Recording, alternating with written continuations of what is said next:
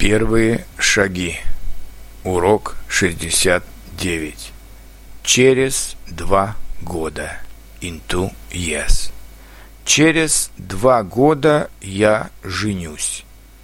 Через пять лет я стану богатым.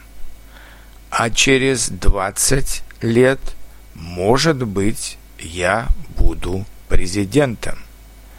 Через две недели наступит лето, а через четыре месяца снова будет осень.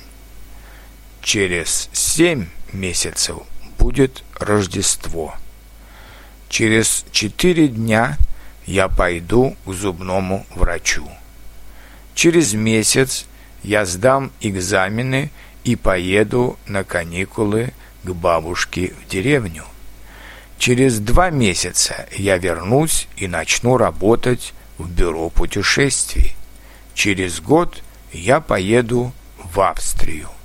Через четыре года я поеду в Америку.